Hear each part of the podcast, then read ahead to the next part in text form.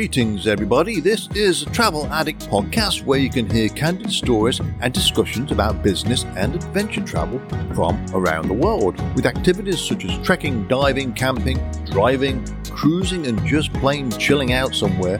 We talk about lots of experiences in places all over the world, including the grand, the remote, the edgy, the risque, and ones of questionable merit. Education, fulfillment, and wonder enrich our lives. And of all the books in the world, the best stories are found between the pages of a passport. Stay tuned.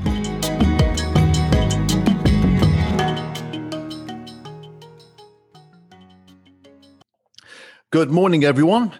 Malcolm Teasdale here, who is commonly known as the travel addict. Sounds unfortunate, doesn't it? With me today is Caitlin Lubas from California and the great city of San Francisco. We've got to get back there one day. Love the place. Yeah.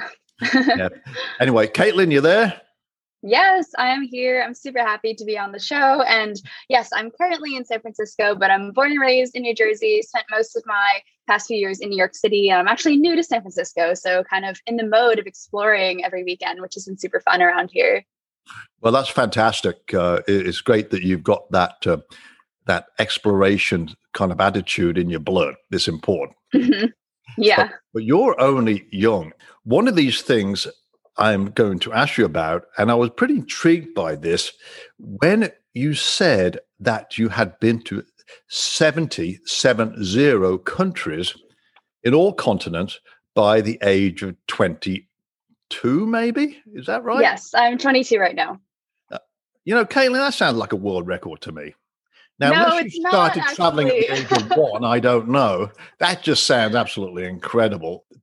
Let's assume that I, I don't know how anyone could do that at th- this young age, uh, go to many countries. You must be must have been living out of suitcases. Is that true? I mean, you went to that many places uh, before. Yeah. yeah. So I actually have been to a bit closer to 80 countries in my whole life so far, but the 70 countries and seven continents basically happened during the span of my four years of college, believe it or not.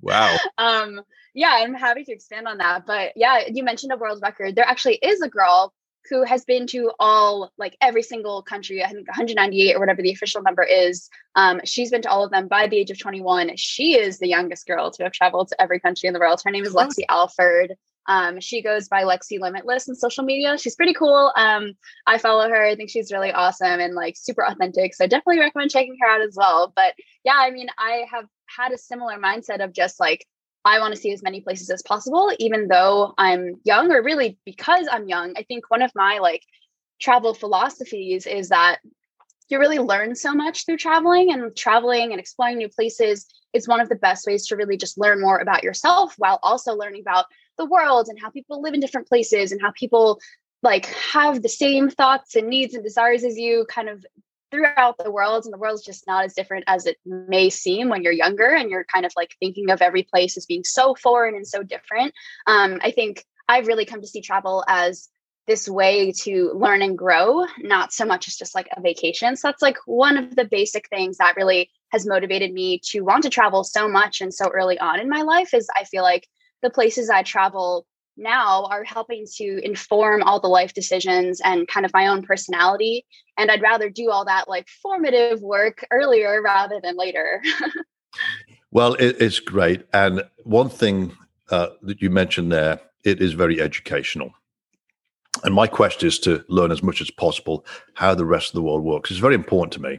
I lecture about it as mm-hmm. well, but it's educational. In fact, you can actually tell people what you've learned as well, if they're open to that conversation. Now, surprisingly, yeah. um, I'm American, but I'm also British. I've got dual passports. But I can tell by your accent. I was going to ask. what? I, oh yes, that that Southern Alabama thing I've got going on. Yeah, I, I know that. Yeah, but it's surprising that the percentage of uh, American citizens who do not have passports is quite high mm. com- compared to other countries, and I get it to a certain extent because there's so much to see in America. And mm-hmm. I have a mm-hmm. relative who lives in uh, Florida, elsewhere in Florida. And their attitude, why would I need to go anywhere outside of the country when I can just go somewhere here? getting the same Yeah. experience. And I thought, okay, I you know I'll change subject of the conversation here because there is a lot to learn, and you you learn how to have a respect for the way um, foreign cultures are and the way other people act in the world. is very important. So you're doing a, a great thing, but the sheer quantity of countries you you have been to, especially at a young age. All right, well, college came into it. I get that. I'm yeah. about that in a minute. But one of the statements you made on your profile was this You are where you go. Yes. Now, to me, to me, that's a bit of a risque statement, right? It depends where you go to, right? Now, I've been to some, most of the places I've been to have been grand, great. Uh, but there's some places, you know, I wouldn't really want to go there again, you know? So I would say none of me from that country is part of me. I remember it, but I think what you're stating is part of the learning process. It's part of you because you remember what it was like and uh, you probably learned from that. Well, I don't think I'll go there again, you know? So, Yeah, no, definitely. I think that so you are where you go is this concept, and it's actually the title of a book I'm writing as well, which we can get into later. But yeah, the concept of you are where you go, I kind of I love that phrase because it kind of goes back to I feel like when I was little, my dad always told me like you are what you eat. It's kind of like one of those phrases that gets tossed around. Just everyone knows that that kind of what you consume is a ref- or you will become a reflection of what you consume. Like if you eat healthy food, you will be healthy. If you eat junk food, you'll be not so healthy. Um, and I think the same goes for travel. Like you are where you go. You have the power to like choose where you go in life, whether that is just like staying domestically, kind of like you mentioned, or like going to super far flung places, going to really exotic places. Um, and like you said, even sometimes you may go to a place and figure out like I would never really want to go back here, but you can't eliminate that place from the experiences that you've had in life. You've definitely learned something from going there. And I always think like whether it's somewhere you've gone or like a job that you've done or like something you've been part of that you end up not liking at the end of it, that's still super valuable to have that experience as kind of like a data point of, okay, I didn't like that. I'm not going to waste time here because I've figured out I don't like it. And that's just part of my experiences that I've learned from. Yeah. Well, well, excellent, excellent. Um, well, I'm going to ask you a little bit more about uh, your travels coming up here. Yes, it's definitely part of you. Even though I, I retired several years ago, per se, because my company got bought out by a, a corporation, mm-hmm. so I was able to to retire. But I since I've been traveling more and more to the obscure places, which I love more than anything.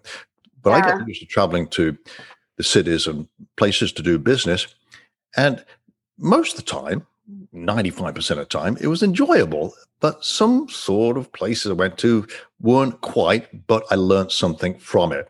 And was mm-hmm. a business to be had in everywhere? No, no. Some trips were a waste of time, and you just learn from that. It's all part of the learning process.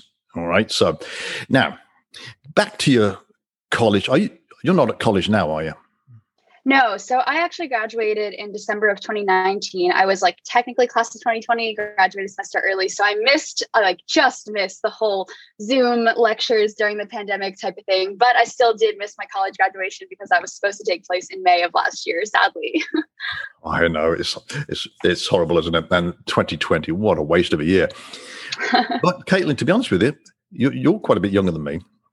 I don't know how much; it doesn't matter. But uh, you've got many many years ahead to to make up for the lost ground from last year. To me, twenty twenty, oh, yeah. just a waste of a year.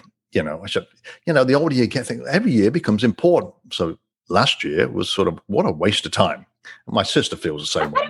Well. I would I would argue that I I mean I definitely thought it was obviously not the way that anyone intended the year to go, but I'm really big on like finding the silver linings in things and like for me personally, so I was actually in the middle of after I graduated early in December 2019, I was planning on traveling for seven months straight and going to all seven continents, some for the second time during that span of seven months. So I had done um, Antarctica in January, had packed backpacked to Argentina in late January, and then was spending all of February into March on an African safari all throughout East Africa. Had to fly home from that. So I was definitely also devastated by the pandemic. Like I had other plans to go to Sri Lanka and like hike to the base camp of Mount Everest and go to Australia and visit my friends in Europe. And like I was definitely upset by the way that 2020 yes. went. But I really do think that the way that things ended up working out, like it's not what I wanted, but it's kind of what I needed. Um, and I think that a lot of people can probably relate to that. Just like having an opportunity to like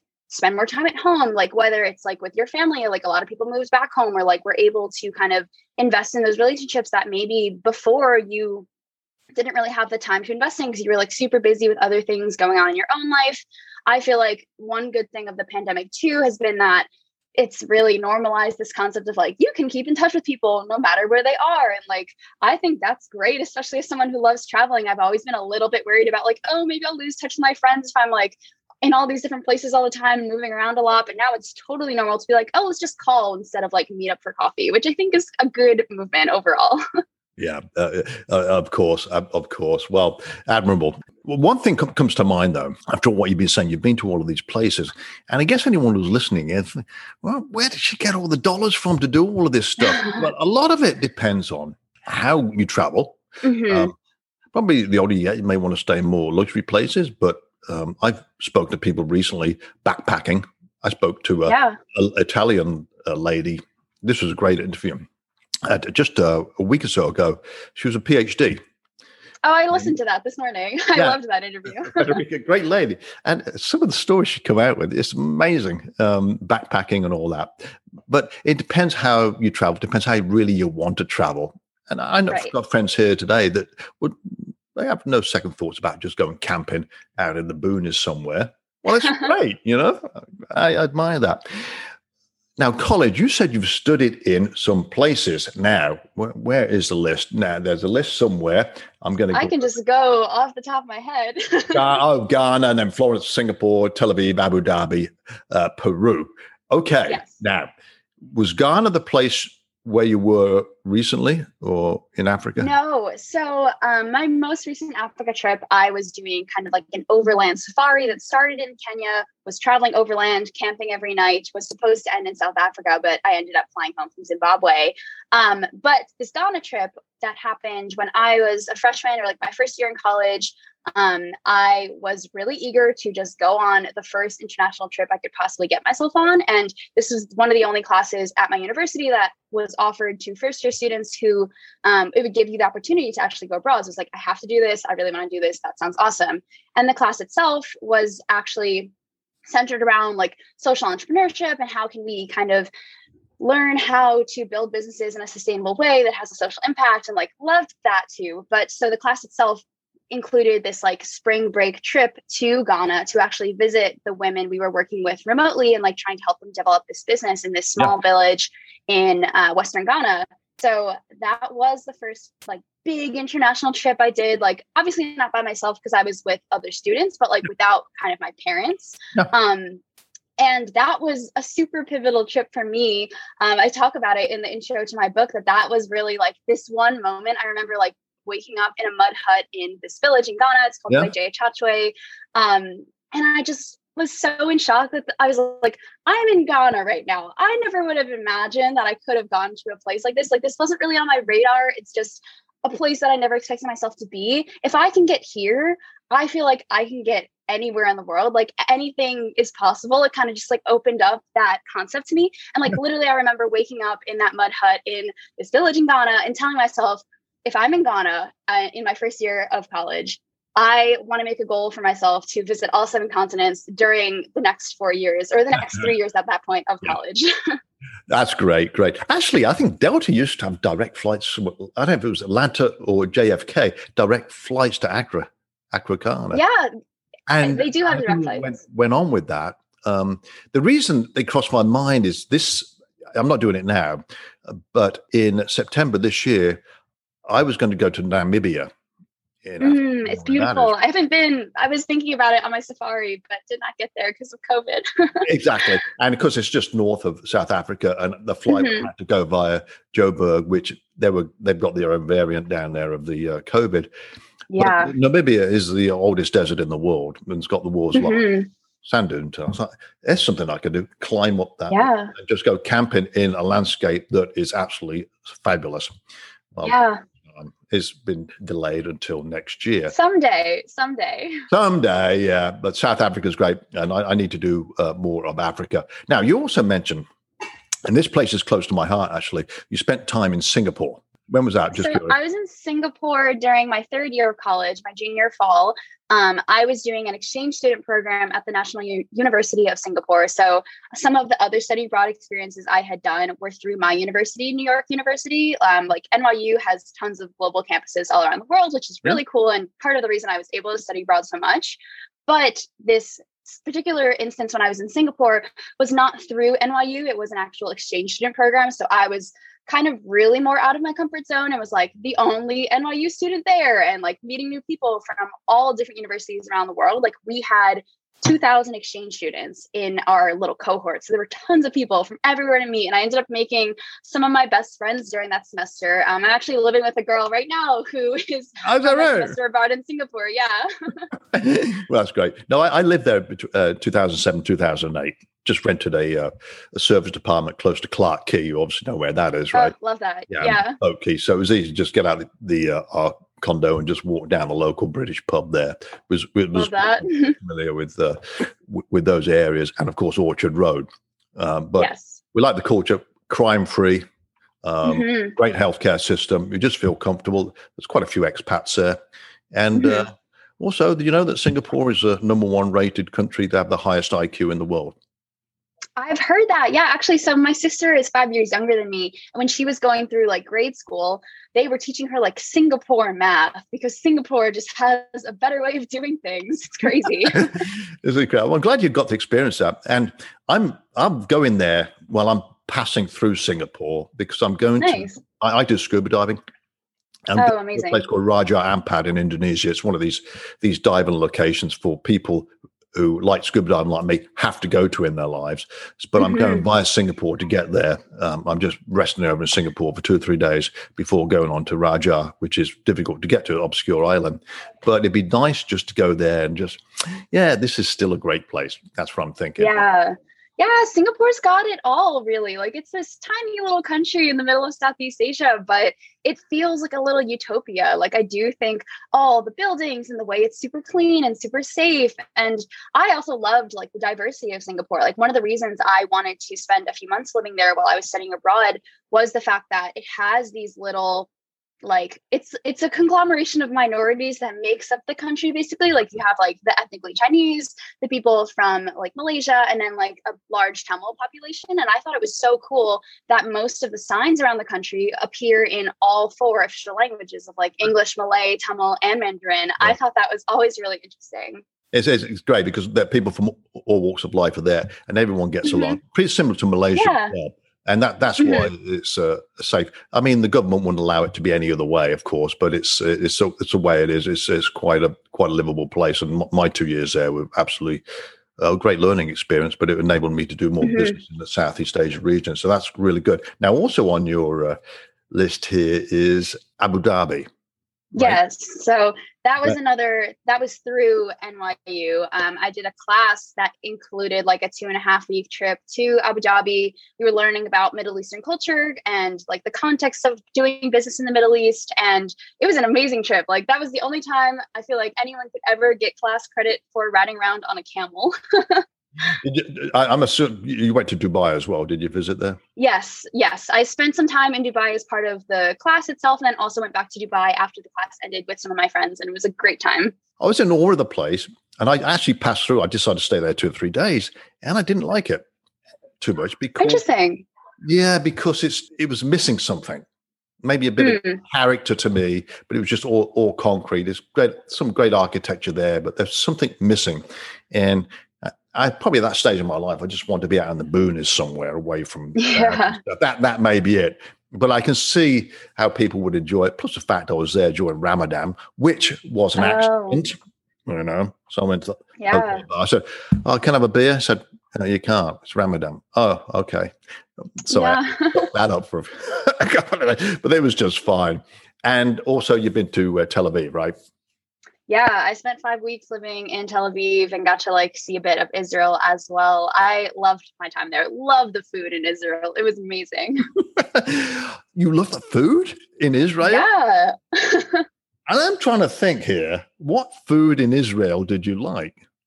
I mean, oh my god, hummus, like the best oh, hummus, hummus, and okay, pita. Yeah, oh yeah, my okay. goodness, I was the type of person before I went to Israel who was like, oh, hummus is gross. I don't know why people like that. Then I went to Israel, tried real hummus, like not from the store. It changed my life. It was so good. oh dear, I wonder if it's the same. I I went there a long time ago, 1980, mm. and it was still the time. It was a bit edgy there, and I remember going on the on the beach there, and there were there were jeeps going down the beach quite often, actually, maybe every thirty minutes, with machine guns on the back. So it oh, was, wow. yeah, I, I I'd be surprised if it's like that today, but I enjoyed during my time in Tel Aviv, but I stayed there for a total of three weeks, and I got to see all the uh, the precious sites they have in the country, which was, mm-hmm. was Sea Galilee, Nazareth, Masada, and all that stuff. So yeah, it was good. Uh, there, there is a lot to see there. So uh, would I go back there? No, I, there's no reason for me to go that uh, back there, but it was a good experience. Now, what's on your list? Know you've been to Peru and uh, uh, Florence as well. Now, mm-hmm. Florence, I'm assuming, you, well, you've been to Florence, but have you been to Rome and Venice as well? Oh, I've been all over Italy. So I I lived in Florence for five months. That was my one of my semesters I did through NYU. So I was like there with NYU students and was with all my friends. Um, and I had basically I had three day weekends where I would travel around Europe on the weekends, but I also had basically no class on Wednesdays. So I would always go on a day trip just by myself to explore some other city in Italy. So I've been to Rome, I've been to Venice, been to um, oh, what is the name of I'm the name is escaping me, but the town where Romeo and Juliet is like from. Um, I've been to Milan, went to Siena, like all the little tiny towns in Tuscany that are beautiful and just gorgeous and have amazing food. Made those day trips by myself, and that's kind of how I also became comfortable traveling with myself for the first time. Did you travel around by train? Yes. So when I was traveling around Italy, I would always just like run down to the train station in the morning on my Wednesdays, take a train to Sun City, explore all day, take a train back in the late afternoon or early evening. Um, and then when I was going around Europe on the weekends, made very much use of the overnight bus network in yep. Europe as well as all the super cheap flights. Like I remember I took one flight from Rome to I think it was Warsaw, and it was literally two dollars on Ryanair. Like two dollars. That's less than what? a New York City subway ride. what kind of plane were you on? Like the planes with the outside toilet? I like. I, I don't get it. What? What? that's, that's quite bizarre Ryanair, to me yeah, no, Ryanair has these crazy like one dollar, one euro flash sales every once in a while. And I hopped on one of those deals. It was like an odd day. I was leaving on like a Thursday midday or something like that. So like probably not a lot of people flying. But that's that's the thing. Like traveling in Europe is so cheap. And I don't think people realize it can be that cheap. that's incredible. Yeah. Yeah. Like because you mentioned Florence there, and I, I like Italy. Don't get me wrong here. If I went to Venice, it was just overwhelmed with tourists, and it it's become a bit spoiled these days. I know they're trying mm-hmm. to prevent cruise ships going there. Good thing, by the way. Right. But I did enjoy Florence. Yeah, you know, out of all this, I've been to Rome a couple of times, but I did enjoy Florence actually. Just being able to walk around. Uh, that yeah, it's such a cute little city, and like I was living on like one of the main roads, like basically down the block from me to my left was the David, and then down the block from me to the right was the Duomo. So I was definitely in a touristy area of Florence, but it had such a lively spirit to it. I, I really miss it. And the food there is even better than anywhere else. Like you cannot beat Italian pizza, pasta, and gelato. well, I was never a great pasta lover, I can tell you that, growing up in Britain. but I did get to to like more of the Italian food while I was there. We we stayed in a hotel just uh, it was the the hotel which was Hotel Del Raffio. I don't, I can't remember the, the correct pronunciation, but it was a hotel that was used for the movie A Room with a View. Oh wow! Yeah, uh, across the famous bridge there, and it was it was a special location. It was in walking distance of everywhere, but it's actually uh, it was tremendous. So that's what I mean. There's all these lovely places to see. They've all got their own character. The older I get there, the more I you know, I get out into nature. There's beautiful landscapes, and uh, there's all these little groups of people in obscure mountain villages somewhere in Nepal, and it's good mixing with these people as well, learning how they live as well. There's there's so much to see, isn't there? And uh, yeah, uh, yeah. So your your situation, you've done a lot. Um, yeah, in your life up to now, and that feeling, I'm sure, is not going to go away. All right, so you're going you'll want to do more and more. So you'll, you'll definitely you'll conquer the world. Now you mentioned about um, the girl who's been to every country in the world. Now, that's, that's few people have been documented in doing that. So whether it's countries including territories and or, autonomous regions as well, we we don't know. I don't know what that number is, but but yeah, mm-hmm.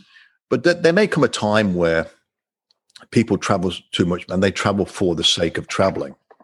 Yeah, well, that's one of the things I kind of have like a little bit of a problem with with people who like I get that it's like a world record and it's really cool to say like I've been to every country in the world, I'm the youngest person, or like I I know there's another girl named like I think Cassie De Pecol. She's like the the only like woman in the world who's been to all of like every single country in the world in the shortest amount of time. I think she did it in like a year and a half or so. But that stuff kind of like boggles my mind because why would you want to do that just for the sake of doing it? You're not actually benefiting from the places you're going to if you're like gunning for a world record and rushing it all. Yeah.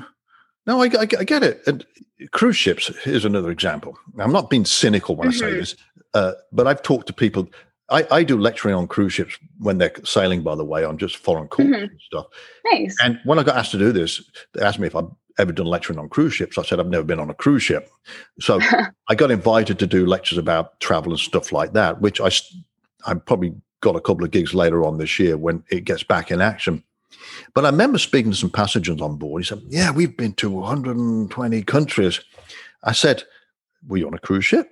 And he said, Yeah. I said, Okay. And I'm not sure that really counts. I didn't want to say that, but I'm just saying because you get off at the port and you see what's designed to see for you. It's manufactured. It's not a right. experience as far as I can see. Now, I'm guilty of that. Um, to to a degree, but not not many. I really don't count those as really valid uh, experiences. But it's nice for that period of time to get off and uh, uh, see see a port. Like I remember Cayman Islands, uh, Georgetown, Cayman Islands. There, I was on this cruise ship. We docked. There was eight other cruise ships in the harbour.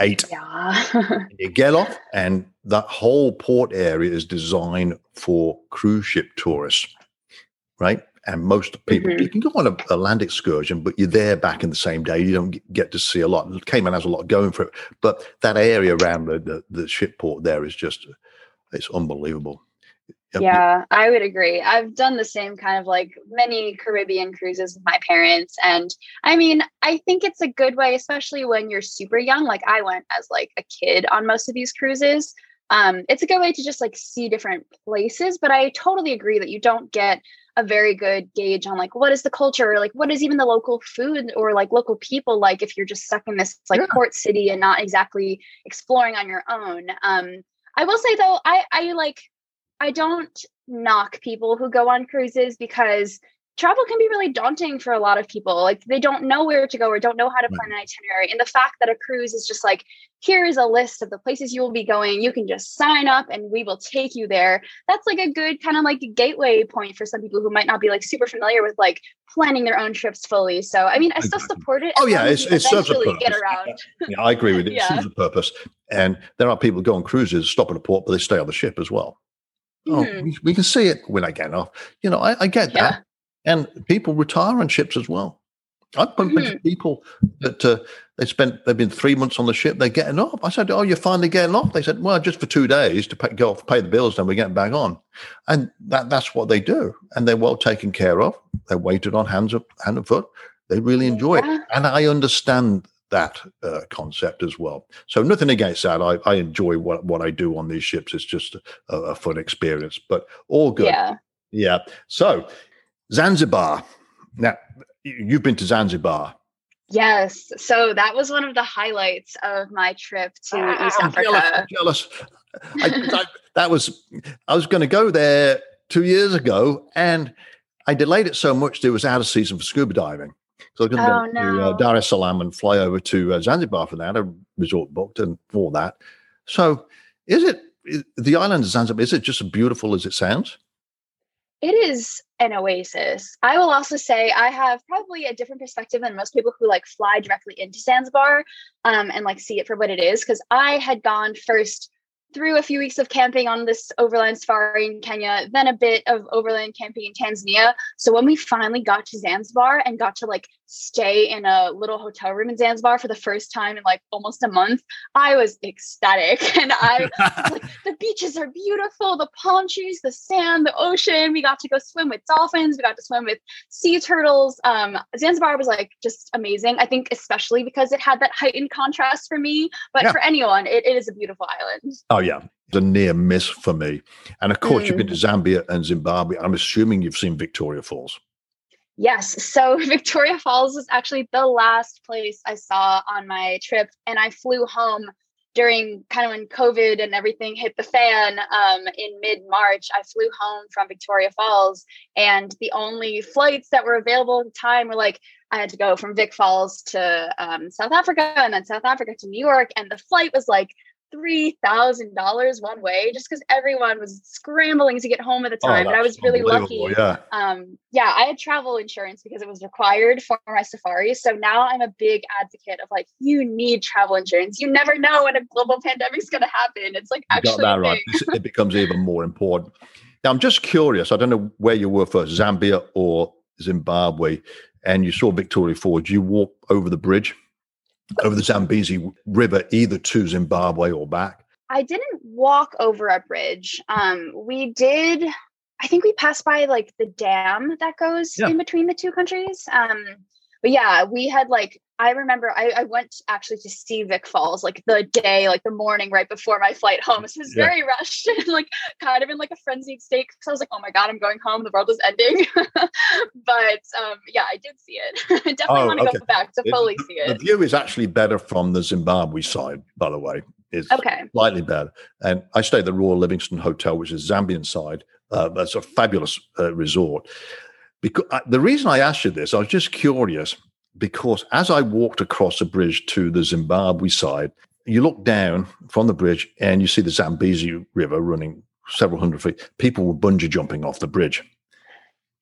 Yeah, there were some people. There were some people I was traveling with who did the bungee jumping thing. Like right the day after I left, they were like, "Well, the world's ending. We're just going to go bungee jumping." That's got that's an insane thing. How, how, can people look down and see the river from afar rushing by and then jump up? I, I one of those. Not for me. I don't think I could do it either. no, that's not doing bungee jumping. I'm not jumping out of a plane and I'm not climbing up rock faces. I do other stuff, but not those things, you know, bungee jumping. Yeah. I have an inkling that I want to go skydiving one day. Like I was really, really about to do it when I was in Australia because I wanted to go skydiving like over the Great Barrier Reef. I feel like that would be so cool to see. But then I called my mom, and was like, Yeah, I'm gonna go skydiving, mom. And she's like, Please don't. Christmas is in two weeks. What if we have to like think about your death during Christmas? I was like, Okay, that's really dramatic, but I guess I won't go. oh, dear, oh dear. That's not to say you, you won't do some more of these daring things later on in life yeah. when you when you get the urge, you know, it's mm-hmm. it, it's gonna happen. When you went to Laos in Asia, did you go to the Vientiane or Luang Prabang or both? So we were in Luang. Um, we actually, so the girl I'm living with right now, who is from my Smith in Singapore, we did this trip together along with one of our other friends, Shannon. Um, and so we actually did a Mekong River exploration. Like that was our main thing that we did in Laos. So we flew into Luang Prabang. I don't know how to pronounce it correctly, but um, we flew in there, met this amazing, amazing tour guide from like she was a local woman who like grew up in a mountain village in Laos and like became an entrepreneur basically. Um, was like leading these long boat tours. So we took a tour with her, like just the three of us on this huge boat with this local guide sailing down the Mekong River for basically two days straight. We stopped in a tiny little village overnight to sleep on the riverside and like woke up in the morning with like elephants right on the riverside, kind of like drinking from the river. It was magical and honestly one of the best experiences it's a, it's a, I've ever great, had. Great country, and uh, if you haven't been to Vientiane, uh, capital city, and I remember going there for th- three or four days, and there were two things missing there in the city: people and cars. They weren't oh, missing, oh, wow. but where is everyone? Capital city then Luang Prabang was just a, great experience. I stayed on the, the main street, just a bit south. There's a, a nice resort there, and I so I, I spent my time walking there, and it was just great. And having afternoon tea. I'm a Brit. I drink a lot of tea. Overlooking yeah. the River there, And there's a little temple. You might have done this little temple you, on the main street. You can a little cage of, of, two hummingbirds in, and you can carry that up to the top. Yeah, yeah, up on Mount Phousi. Yeah, yeah. I love that. Yeah, the people are friendly, and uh, it was just a lovely place, quiet and assuming, and yeah, I also was so astounded by the food in Laos. Like I think about it all the time and I cannot find a good Laotian food like restaurant in half the cities I've ever been to in the US. So it's quite sad. well, where you are in San Francisco, it's probably you've you've probably got all types of restaurants in your great city. So I'm They I'm definitely are. Like I've been really, really happy with the food selections, especially like I grew up on the East Coast and was more used to like seeing mostly Italian restaurants, like mostly mm-hmm. kind of like European type food, because obviously East Coast is closer to Europe. Mm. But now that I'm on the West Coast and like there's a much bigger Asian population here for the proximity yeah. to Asia, there's like Burmese restaurants, there's Malaysian restaurants. There are a lot of very different um, like ethnic cuisines, which I love always trying new things. Um, but I will say, Laos or Laotian food is just really hard to come by, especially the one thing that I loved when I was in Laos. They have this dish that they serve at a lot of restaurants, kind of like a side or like a snack. It's called river weed. And it's basically like they literally just take like the seaweed or whatever from the Mekong River, dry it out, flavor it with these nuts. And like I looked up an article one time. It's this crazy process of like months long or like days long to dry it out and make it properly. But it's so, so good. And I can't find it anywhere in the US. So I will have to go back to Laos just to get it. yeah, exactly. It does have, in my honest opinion, in my humble honest opinion, Laos does have the best beer in Asia beer allowed. yes beer lao it's so good. Okay we were we were um, told as well that it was amazing and like has the best beer. And my friends and i were like not huge into beer or anything but we tried it. And i will say like it is very good. It's up there on the world's best beers. I think so too. I speak to people like that. So what? They make beer there? No beer lao is worth the hype. Yes. All right. We speak the same. If I, if I ever bump into you on travels we'll have a beer lao together somewhere. Oh yes. That'd be amazing amazing. you mentioned that you had actually been to Slovenia. Yes. I actually heard you mention Slovenia on your podcast last week. So I was hoping you would bring it up. I mentioned about my trip to Asia in September. On the way back, I'm calling in a couple of places in Eastern Europe, but I'm also going to uh, Slovenia, Ljubljana. And yeah. I thought, I know people have been there. They said, it's, it's a lovely city. Why not? And the Italian lady I spoke to, to uh, a week or so ago, uh, Federica, the PhD, she speaks the language, and she's from mm-hmm. that part northwestern, not sorry, northeastern part of Italy. Uh, so right. a lot of time in Slovenia, and she told me all about it. It's piqued my interest a bit more. So that's where I intend to go, uh, probably in the middle of September this year. So, did you enjoy the place? I loved Slovenia. Like I always say that obviously besides the like major cities in Europe that everyone enjoys, my two recommendations is like hidden gems of Europe. I always say Slovenia and I always say Malta, which is like a tiny little island off the coast yeah. of Italy. People don't even know it exists sometimes. Yeah. But Slovenia was actually the first solo trip I ever took in my life. Like my friends and I, like all 10 of us in Florence, were all supposed to go to Barcelona for a weekend. We're gonna have an amazing like birthday celebration for my friends. But then the kind of like Catalonian rebellion back in 2017 just like happened that weekend and people were saying it was super dangerous to go. So everyone canceled. And I was like, well, I'm not going to waste a weekend. Like I want to go somewhere still. So I just booked an overnight bus to Slovenia by myself, booked a hostel by myself for the first time, was like very like apprehensive about going because I was like, what do I do? Like, how do I travel by myself? I was very uncomfortable at the time, but it ended up being great. Like, I, I, actually booked like a bit of like a group tour thing where I got to go outside of Ljubljana to yep. this amazing gorge where it was really, really blue and beautiful. And then we also went to Lake Bled, which is so picturesque, looks like yep. a fairy tale. This cute little castle in the middle of the lake. We took one of the traditional Slovenian boats out there. My tour guide was talking and going on and on about how like Melania Trump was from Slovenia, which is just so funny at the time. Um, yeah, I had an amazing time in Slovenia, and the food is amazing. I remember I used to like write a travel blog when I was um, studying abroad and stuff. And I wrote a whole blog post about all the amazing food I had in Slovenia, especially all over Ljubljana, just amazing places. Okay. Well, all right. Now, I'm a big fan of Indian food. I like hot and spicy mm. curry. Uh, do they have an Indian restaurant in Ljubljana? I don't know. I was into trying the local food, so I cannot advise you on like ethnic cuisines in Slovenia. okay. But I'm I'm a big sweet tooth, and I had so many amazing like pastries and desserts there. There were these little like I don't know what they're called. They're like these little rolls with like different flavors and like filled with different things. It was this one little cute shop like right by the river in Ljubljana.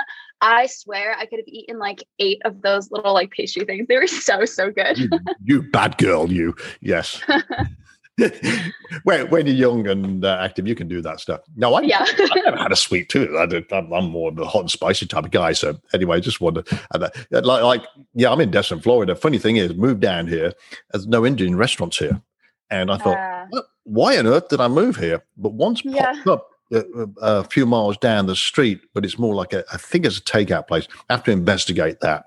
So I've learned how to cook Indian food myself. So uh, all, all, good. Antarctica. Now I was curious here because you said you've been to Antarctica, and I've seen mm-hmm. a picture of you with penguins hanging out with penguins. Yes. How many different ways are to get to, to Antarctica? You must have been on a ship, right? Were you on the ship? Yes. Oh, okay. Yes. So, from what I understand from like what I kind of researched, there's like three main ways you can get to Antarctica. One is on a ship. That's the most common way by far. Um, Like the ships sail out of Ushuaia, which is the southernmost city in the world, it's like the tip of Argentina, yep. sail across the Drake Passage, which is like the roughest seas in the world. It takes like two full days to sail from Argentina to the Antarctic yep. Peninsula. And it is rough. Like I got really lucky when I went, and it was a relatively mild crossing yeah. of the Drake.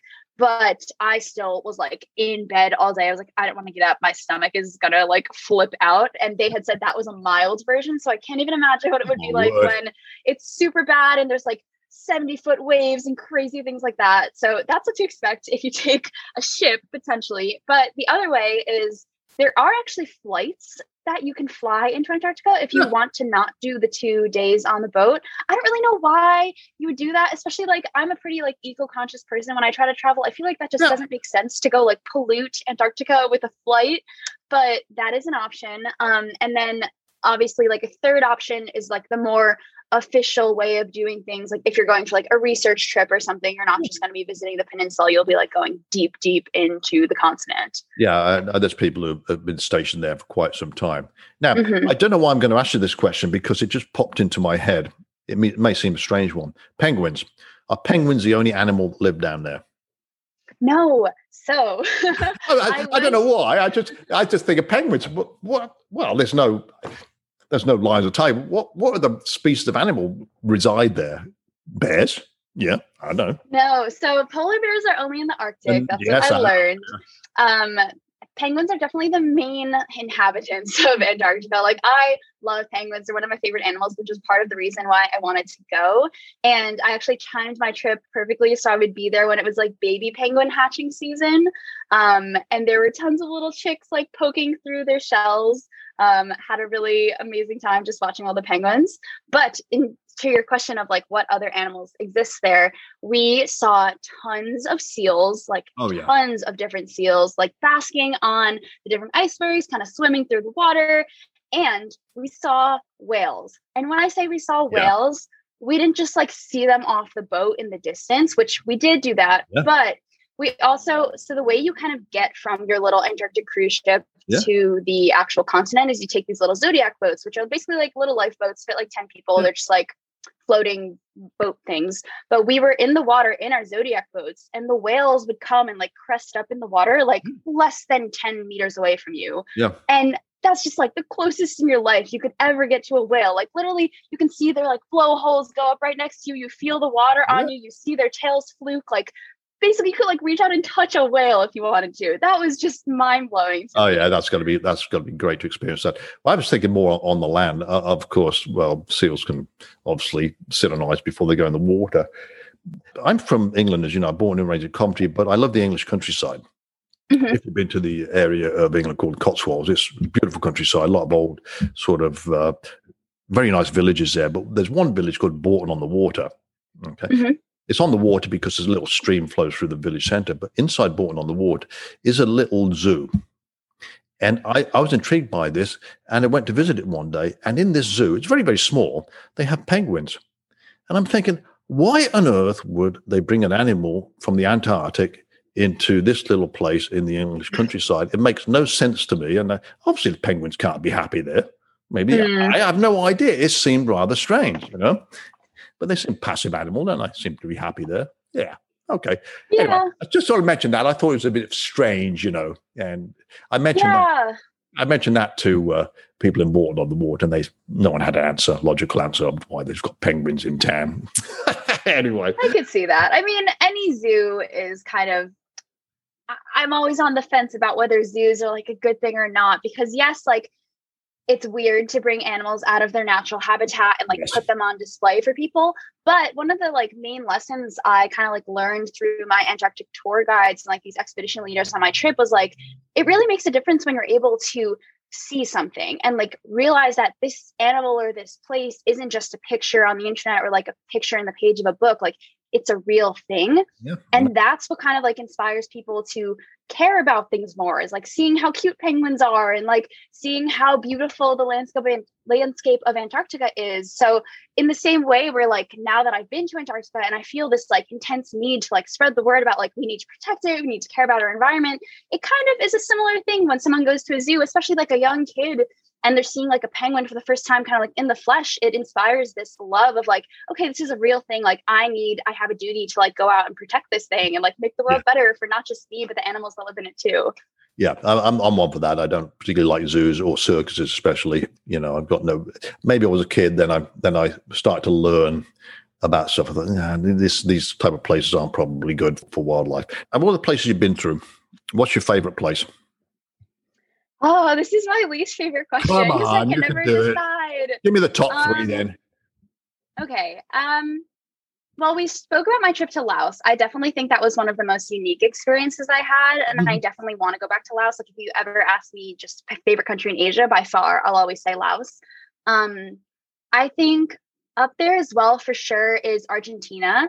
I wasn't honestly expecting too much out of it. Like I didn't really know too much about it going mm-hmm. into it, but I just wanted to explore Argentina since yeah. I would be there for two weeks after my Antarctica trip ended. But I was blown away by how much you can see in Argentina. Like it has everything. You get Buenos Aires, like the city kind of taste, and you can go up north to the border of like Argentina and Brazil and go to Iguazu Falls. Yeah, and yeah astounding waterfalls there. Like never seen anything like it. I think they're the biggest waterfalls in the world as compared to um, Victoria Falls is like the largest, meaning like longest single waterfall.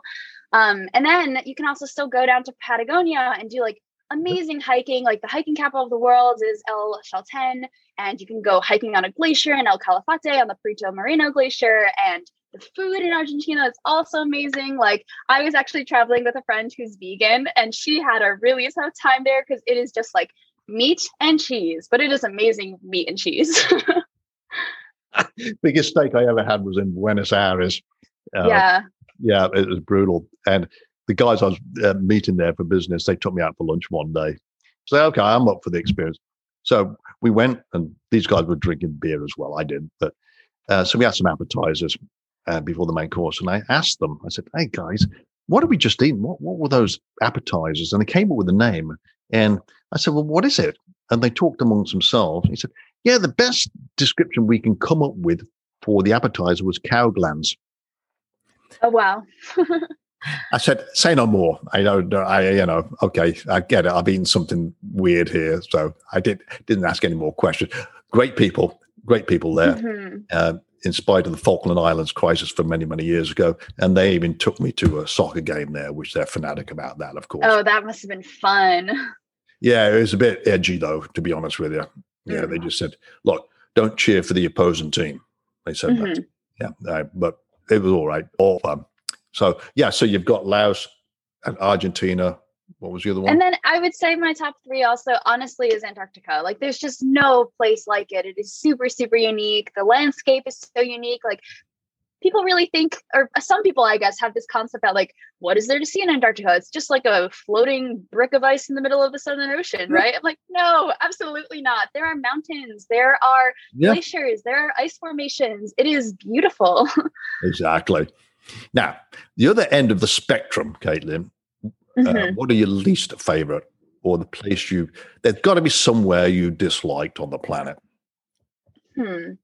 Um, so this is a hot take. I feel like because I didn't dislike the country, but I kind of disliked my experience there.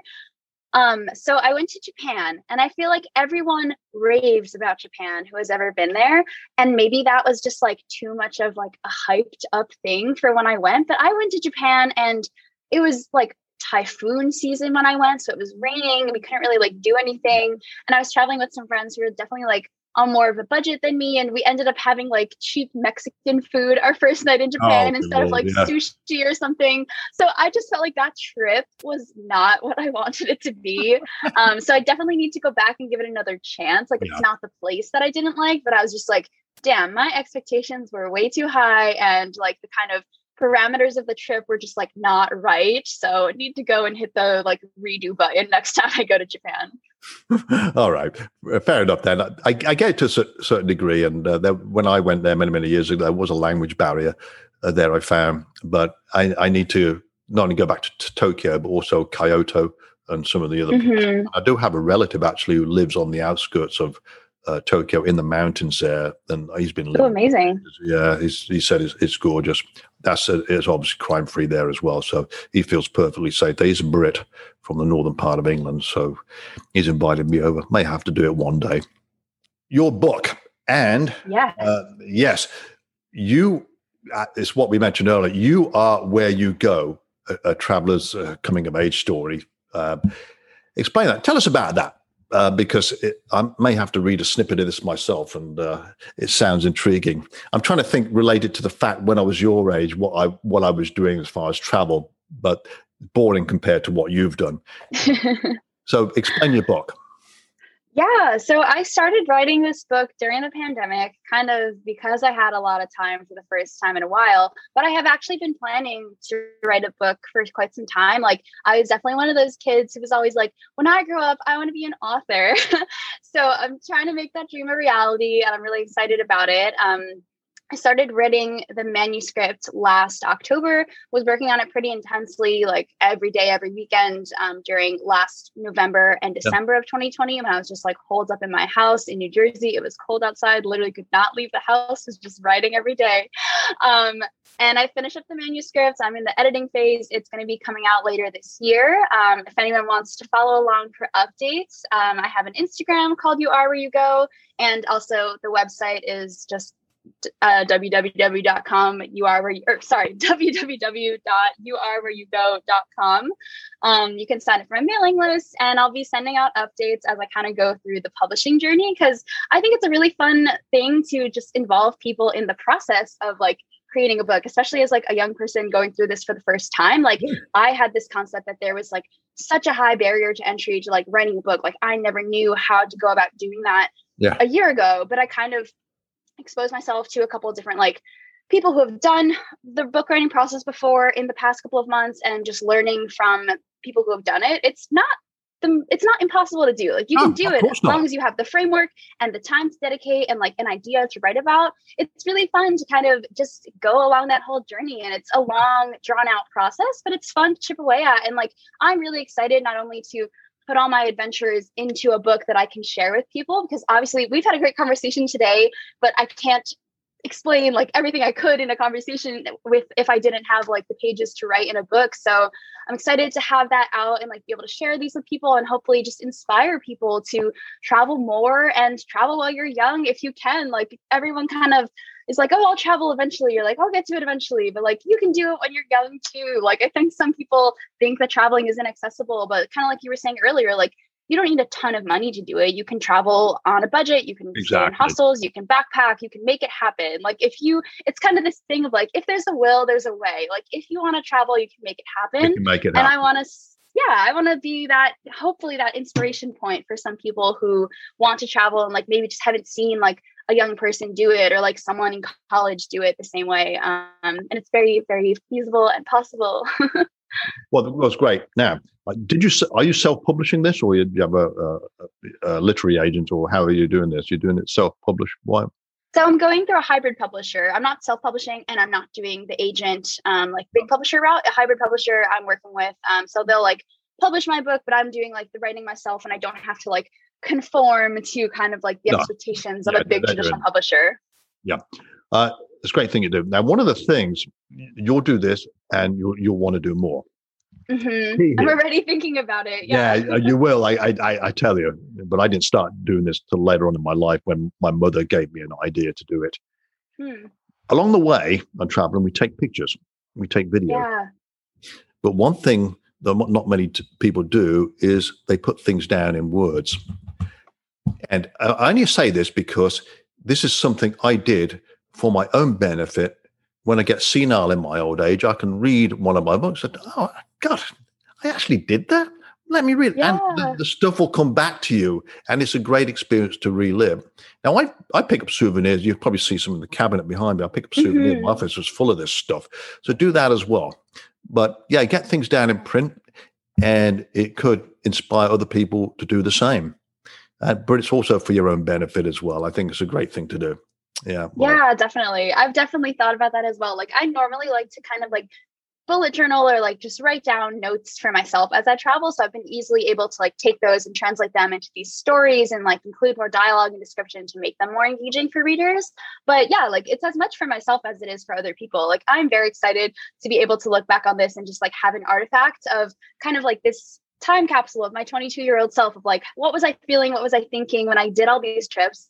And i'm excited to like give it to my kids. I want my kids to read about how, how fun and like adventurous my life was when i was this age. Well one thing you've achieved a lot so far in life because the places you've been but writing a book is also another achievement. You actually mm-hmm. did it right? And not not many people a lot of people talk about this stuff but they don't actually do it. You know so times pass yeah. by. They all just just get down and just dedicate some time to do it. And once you get started, you you know this already. All this stuff comes back to you. You get in the writer's frame of mind, and you can just keep on doing it. You know, whenever you feel comfortable with it, and uh, it, yeah. it's doable. I wish people, more people should do it. Actually, I just wish my parents did it. My parents were World War II vets, and I just wish they wrote more stuff down.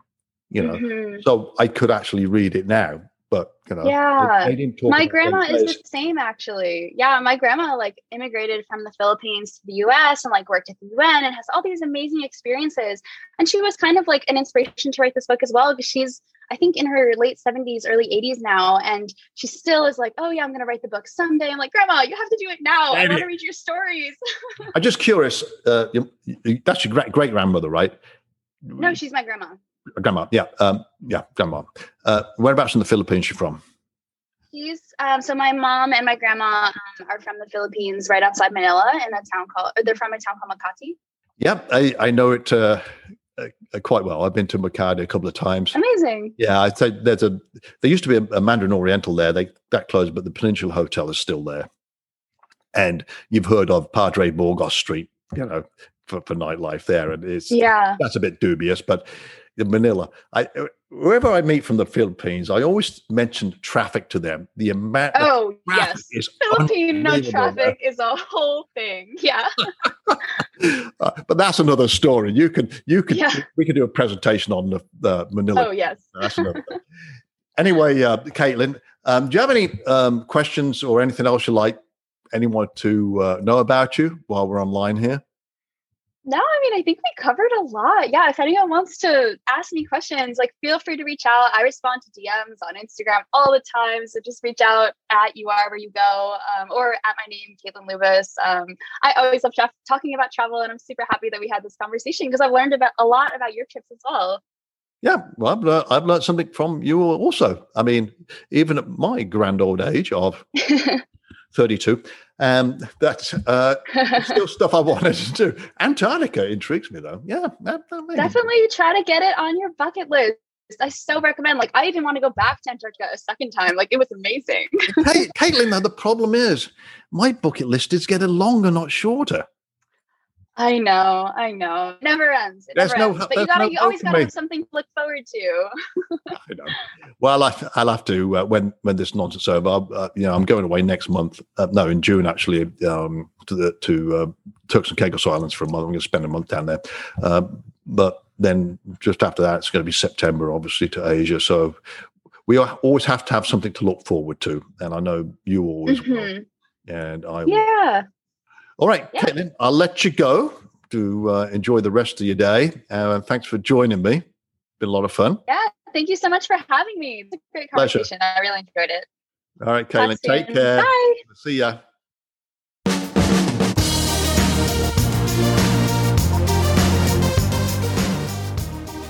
Many thanks for joining me today. This is Malcolm Teasdale signing off. Before I do, please check out my website, malcolmjteasdale.com, for more information about my travels around the world. Okay, folks, talk to you later. Bye for now. Stay safe.